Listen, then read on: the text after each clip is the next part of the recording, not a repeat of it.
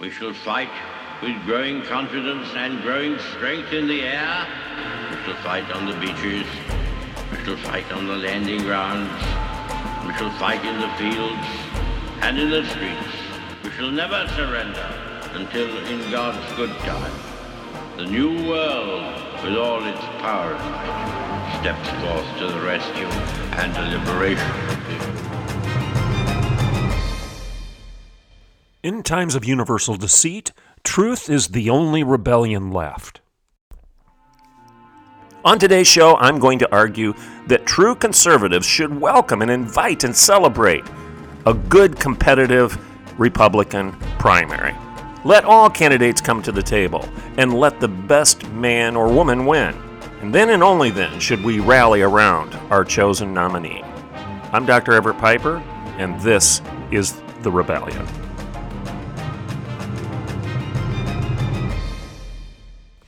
Good morning and welcome to The Rebellion. Thanks so much for listening into the show. I hope you had a good weekend. All right, today's topic is this ongoing elevated debate over the Republican primaries. Donald Trump, as you know, has announced that he is a candidate for the 2024 election. And I don't begrudge him that. I'm not saying that we don't want to have a, this discussion. I'm not just trying to put my hands over my ears and say, see no evil, speak no evil, hear no evil, like some dumb monkey. I'm not doing that. Nor am I suggesting that you should do the same. Now, conservatives should be interested, actually invite a good debate, a healthy, competitive political primary. That's the way we make the best decisions. As iron sharpens iron, let one man sharpen another. We should do that with one another as we debate and as we discuss everything that's important, whether it be theology or whether it be politics or whether it be the overlap of everything in between. That's what conservatives do. Because as I've said, how many times on the show, you should be able to even predict what I'm going to say next right now. I've said it so many times conservatives can do that, and we live in a different and better world because of our interest in sharpening one another with truth. With truth. We can do this comfortably, politely, and in a civil fashion because we trust a referee to blow the whistle on the game. Therefore, why is anybody that claims to be a conservative, a true American patriot, whether you be MAGA or whether you be otherwise, why is anybody anxious or nervous over a competitive primary. This is a good thing, it's not a bad thing. And as I said in the introduction, bring on the primary. We need all comers at the table. Let the best man or woman win in a competitive primary. Then and only then, when we have that, should we rally around a chosen nominee. Conservatives don't cancel and shame and shun. We don't do that within our ranks. We don't do that to those who say otherwise, who disagree with us. That's what Democrats do. That's what progressives do. That's the cancel culture.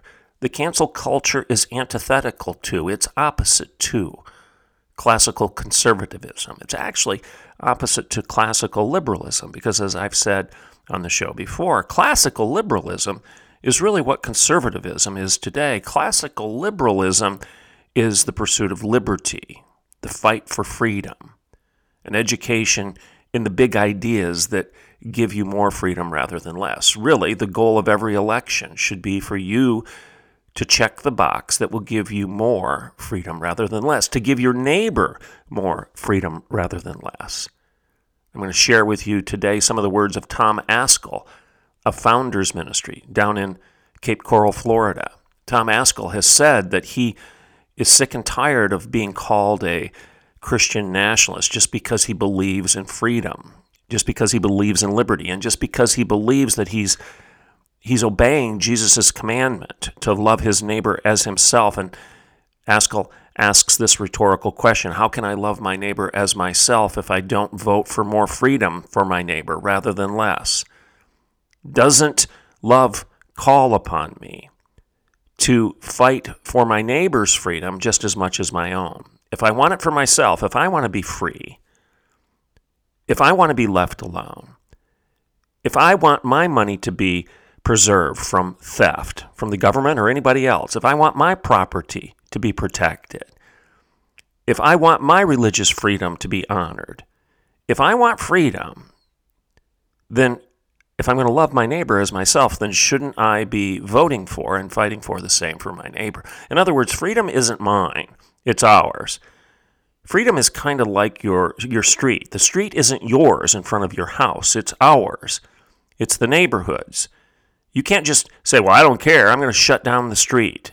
If the street falls apart, I don't care. I'm not going to do anything about it because I'm not going to get involved. No, you must get involved because it's not your street. It's your neighbor's street. It's everybody's street, and it's not yours to give away. And it's arrogant and selfish for you to suggest otherwise. And when Christians step away from the political debate or conservatives don't fight for the freedom that they want and enjoy, they don't fight for the same for their neighbors, then you're not fulfilling Jesus' commandment to love your neighbor as yourself. And I agree with Tom Ascol fully. So, as we get ready for the rest of the show, and as I get ready to take our early break, remember that a primary is a good thing because it brings all of this stuff into the into the market square. We debate it, we argue about it, we we have good good conversations that are civil. Stop the name calling. Stop the ad hominem attacks. Start stop fretting and fussing and throwing out all of these fallacious arguments against a conversation, against a debate, against the argument. That's what primaries are for. and we should not be afraid of it. It's not going to divide us. How in the world is it going to divide us? If you've got an open mind, it won't. If you're closed minded and worshiping personalities, it might. But again, that's not what conservatives do. We're not about personalities, we're about principles. So, again, I'll say it before the break, and then when I come back, I'm going to share a couple things with you in this context. Let the primary begin. Bring it on. Celebrate it. Welcome everybody at the table. Let the best man or woman win. And then, after all of the primary season is over and we've had that debate and we've chosen our nominee, that's when we rally around that person if we believe that that candidate is going to bring more freedom to the country, to your county, to your community, to your neighbor. If that candidate will bring more freedom rather than less, then rally around that nominee. We don't cancel, we don't shame, we don't shun, we don't do that as conservatives. Democrats seem to be prone to do that right now. They're the cancel culture. But Republicans can't do the same. Otherwise, we, we fail to be much different than our opponents. Conservatives debate messages. We don't shoot the messenger. I'm Dr. Everett Piper, and this is The Rebellion. Let's take a break. I'll be right back in a couple minutes. In 1978, George and Kate Tedford set out to protect Oklahoma businesses better. Today, their son and our CEO, Mark Tedford, is excited to carry on his family's legacy. Professional liability, compliance, property, workers' comp, health, and life. Tedford Insurance's dedicated team gives you access to the nation's largest insurance providers, negotiates the best rates, and protects their own legacy like no one else. Call 918 299 2345 or tedfordinsurance.com. The Patriot Auto Group, locally owned and operated. The Patriot family of dealerships takes great pride in supporting the communities we serve throughout the great state of Oklahoma. The Patriot Auto Group's charitable work has been recognized throughout Oklahoma. Whether it's visiting one of our local dealerships or simply shopping and buying online with our doorstep delivery, the Patriot Auto Group takes the stress out of buying a new or used vehicle. And every purchase comes with our exclusive peace of mind Patriot Pledge. You get engines for life, plus one year maintenance, and 10 full years of roadside assistance, plus so much more. Sure, we can sell you a car, but supporting our community and lending a hand to our neighbors in need? Sold. The Patriot Auto Group. Proud Oklahomans in the communities we serve. Okay, welcome back to the rebellion. So, last week I kind of hinted at this and, and talked about this a little bit more, but I want to I want to get deeper into the weeds on this issue of why Republicans should welcome a robust and competitive primary rather than be threatened by it. As you know, um, if you listened to the show last week or if you read my column I kind of committed the unpardonable sin, at least within conservative ranks. Um, I, I spoke that while I am grateful for all that Donald Trump has accomplished, and I mean that sincerely, I've said it on this show before, I'm thankful that he turned out to be something I didn't expect him to be. He turned out to be a champion of my religious freedom, and he allowed his administration to defend it rather than compromise it. I'm grateful for that. I'm, I'm, I'm thankful for all that President Trump accomplished economically, as well as many other fronts, such as First Amendment, Second Amendment, um, border security and definition of the boundaries of the United States, et cetera. I'm grateful for all of that and agree with many of those things. But I argued last week that it's time for Republicans to move on. And I went further to suggest that the GOP has many proven leaders on our political bench that are exceptional, strong leaders, young leaders, leaders such as Ron DeSantis.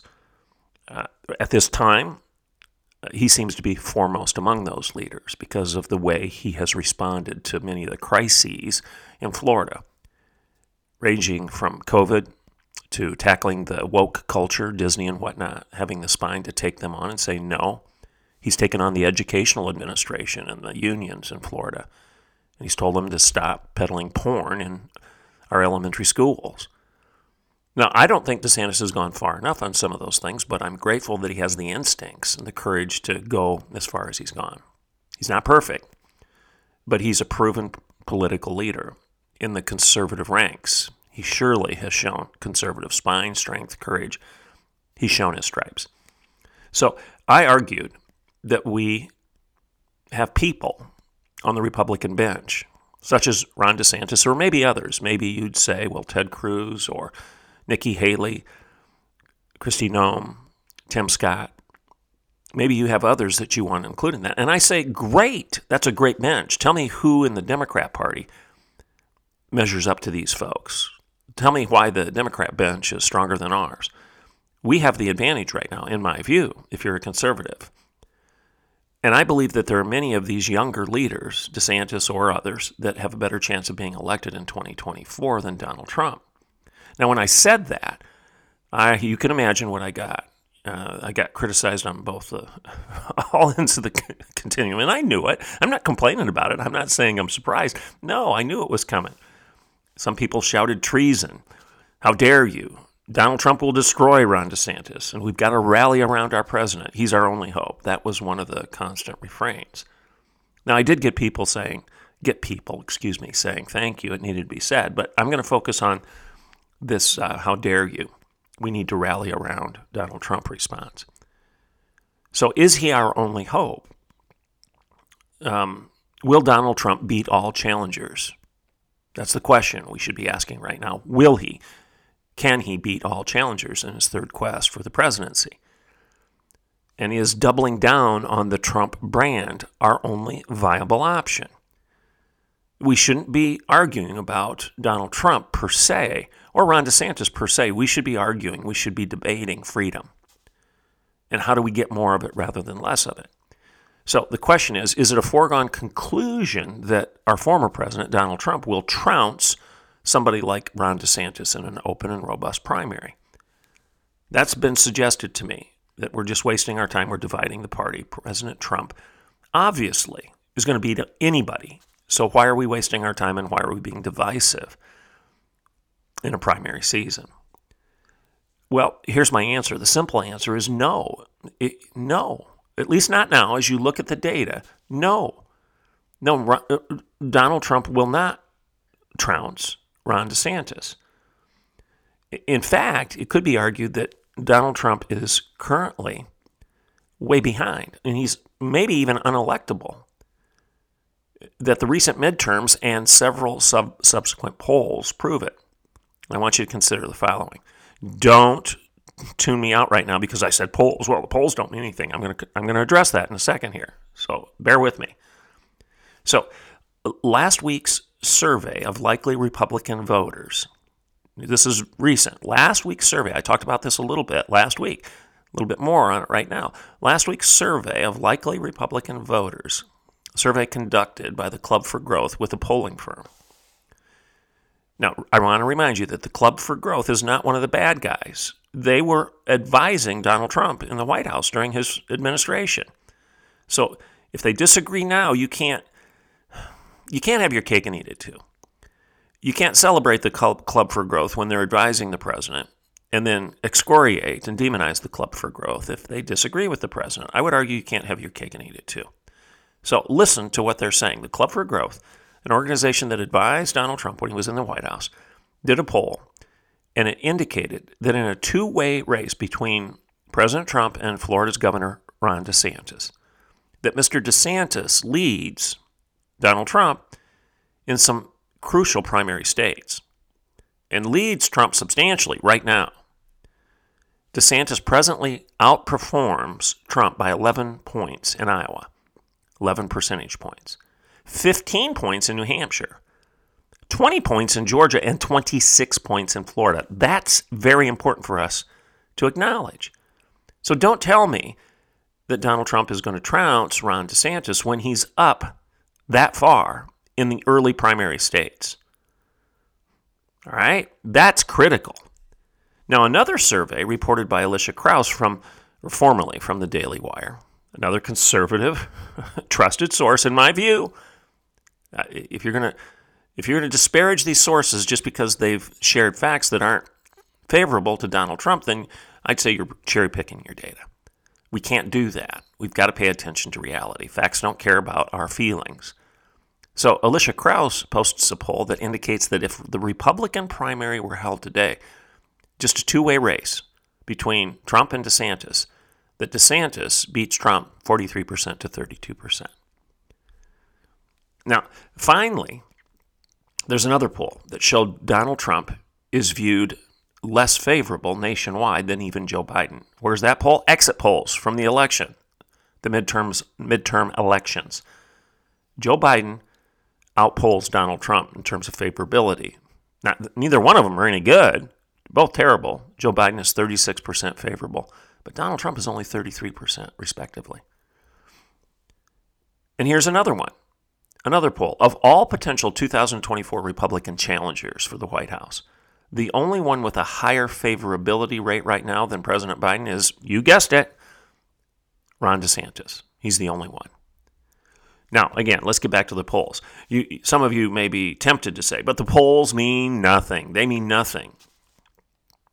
We've learned that. Polls are always wrong. You've been played, Piper. Quoting all these biased sources doesn't look good on you. Again, you're, are, you are you a traitor? Are you betraying us? It's time to cancel you from our social media. We're not going to listen to you on the radio or your podcast anymore.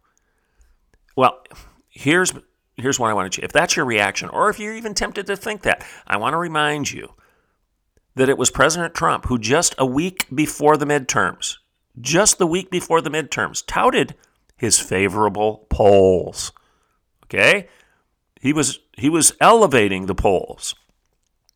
He was using his favorable numbers as a pretext for being the perfunctory Republican nominee for 2024.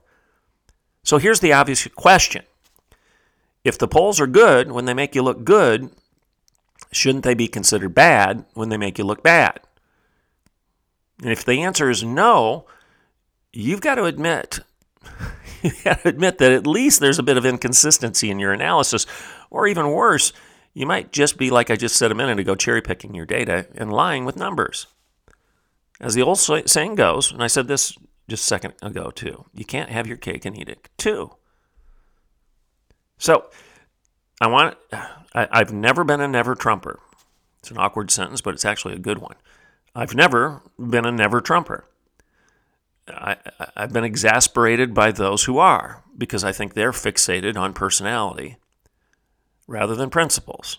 These people that say Donald Trump is so awful, I've been a conservative my whole life, I still am a conservative, but I'm going to vote for a Democrat. I'm an, no, no. If, if, if you're going to do that, you, I've lost respect for you if you do anything to aid and abet a party that wants to, that believes in infanticide, wants to execute our youngest babies, uh, believe in a party that thinks it's a good, a moral good, to castrate young boys and sexually mutilate little girls.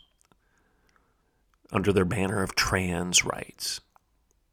If you believe in a party that says that women shouldn't have their own bathrooms, sports, or scholarships, or showers, if you believe in a party that argues for all of this lunacy, this, this, this nightmare, this Sodom and Gomorrah nightmare that we're living in right now as they applaud and celebrate and then shame anybody who doesn't agree with them. If you're going to do anything to aid and abet them, then I don't have any respect for you. Don't tell me that you're a conservative. So the never Trumper posture that leads to that, I don't respect at all. And I've never been that. I've never been a never Trumper. I've voted for Donald Trump twice. I, and I was honored to be part of a small group of Catholics and evangelicals that were invited to meet with him in 2016 to share our concerns about the erosion of our First Amendment rights under Obama and his Orwellian rule. I was, as I've told you before, I was even invited to speak at the inaugural ceremony of the Trump administration's creation of a new division for religious freedom in the Office of Civil Rights, even at the time that I was suing the office for the violation of my religious freedom. I, you can't make that one up. I was suing the Obama administration, Office of Civil Rights, for telling us that we had to start providing transgender accommodations and whatnot at Oklahoma Wesleyan University. Actually, it was for the violation of our uh, due process rights in adjudicating claims of sexual harassment at Oklahoma Wesleyan. That lawsuit was still in play. Trump gets elected. I get invited to speak at the Office of Civil Rights ceremony where Trump and his administration were launching a new division for religious freedom. So I'm grateful for all this. I thank Mr. Trump for empowering his people, people under his charge, to protect me, to protect my church, and to protect the millions of decent, heartland Christians. Protect us from the woke mob who are calling hardworking blue collar folks from the flyover states deplorables. I thank God for Donald Trump, literally, and that he stood in the way of the likes of Nancy Pelosi and Chuck Schumer and AOC and the squad, the mob, those hell bent to march over the top of all of us Americans, demanding that we bow to their elite and oligarchical rule. I'm grateful that Donald Trump stood in the way of all that. But all of that said, I, and I would argue all like minded constitutionalists, we've got to remember that we are people of principles, not personalities. Try to remember that. It's alliteration, I know, and I'm prone to do that. And one of the reasons I do that is it helps me remember what I said, it helps me remember something important. There are three P's here in this sentence people, principles, and personalities. We are a people. Conservatives are people of principles, not personalities. What does that mean? It means that conservatives don't fall in line to coronate a king. Conservatives don't do that. Conservatives, above all else, should defend our seminal precepts and the self evident truths therein. That's what conservatives do. And I can be grateful to Donald Trump for his service from 2016 to 2020. But at the same time, I can admit and should admit that if we nominate him for 2024, I believe, this is my argument, that we're handing the Democrats precisely what they want. They're, they're praying that we're foolish enough to do this. The man is getting beat by Ron DeSantis right now. They want us to ignore that. Uh, the man is polling worse than Joe Biden right now. How can you poll worse than Joe Biden? Joe Biden is, uh, he's got to be the worst president in the history of the United States. He's incoherent and he's a pathological liar. But Donald Trump is polling worse than him. Oh, you can't trust the polls. Well, if you're going to make that argument, don't ever bring up the polls if Donald Trump is supported by those polls. You can't have your cake and eat it too. I would argue the Democrats are praying that we're being, that we're foolish enough to take the bait. That we're foolish enough to defend him against all challenges and challengers because we're offended by the way the Democrats continue to attack him all the time. I understand the temptation to rally around your own and defend them. And I think that's the reason they're playing us right now. The more they attack Donald Trump, the more likely we are to defend him to the point of saying he's our nominee. I think that's exactly what they're doing.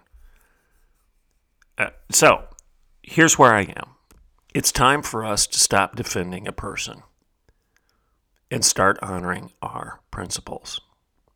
If we don't, if we don't recognize the difference between a person and principles, and which is more important in a political contest, our Constitution is going to be ignored and our freedoms are going to be lost for decades to come because we will aid and abet the Democrats in a victory. And they have no, they've proven, they've proven they have no intention of honoring the Constitution. They're actually talking now how it's a product of white supremacy, how we need to get rid of our Constitution and come up with something better, something that's more diverse, equitable, and inclusive, something that's more woke than it is right. That's what they're doing right now. This is becoming a point of open conversation within the Democrat Party and the left. They're actually teaching your kids in your public schools right now that everything I just said is is the way to go. That's why your kids are so confused and they're embracing socialism rather than recognizing that of all the political systems in the history of humanity, socialism has killed more people quantitatively than any other political system ever thought up by man. And that's just a quantitative fact. You have at least 100 million people that have been executed at the hands of radical socialism. Mao and Lenin, Castro, the list goes on. Pol Pot. It, the Democrats want to ignore all of those facts. They want to pretend that our Constitution is bad, that it's laden with white supremacy, that it's the product of bad thinking by dead white European males. They want to set it aside. They, oh, they'll they'll pledge to defend it, but then they, you know, they're lying, and so do I. So do they. So if we don't recognize the realities that we're facing right now and start fighting for our principles rather than being distracted by people, a person, our freedoms will be lost for decades to come. So again, I say this, what I said at the beginning of the show. Bring it on. Bring on the primary. Celebrate the primary. Don't be threatened by it. You need to, I think we need to be begging for four, five, six, eight different quality conservative leaders to enter the primary. All comers should be welcome at the table. And let the competition begin. Let the games begin. And let the best man or woman win a uh, conservative should not be threatened by that in any way, shape, or form. Because only after this happens, only after this competition takes place, only then can we rally around our chosen nominee, the person that we've decided will defend our freedoms better than anybody else, the person that has a better chance of being elected against these crazy leftists on the other side of the political aisle. Anybody that's listening to me right now that's tempted to cancel or shame or shun somebody that disagrees with Donald Trump, I'm going to say, I'm going to say it very simple right now. You're wrong. That's not what conservatives do. You can fight for Donald Trump. You can say he's the better of the two candidates between Ron DeSantis or Tim Scott or whoever your other candidate is in the mix. That's fine. I invite you to do so. I'm not offended that you want to argue your case. Good for you. But let that argument be logical, let it not be emotional. Focus on the facts, don't guard your opinions. Because conservatives debate messages, they don't shoot messengers. That's what Democrats do, that's what progressives do. We don't. I'm Dr. Everett Piper, and this is The Rebellion.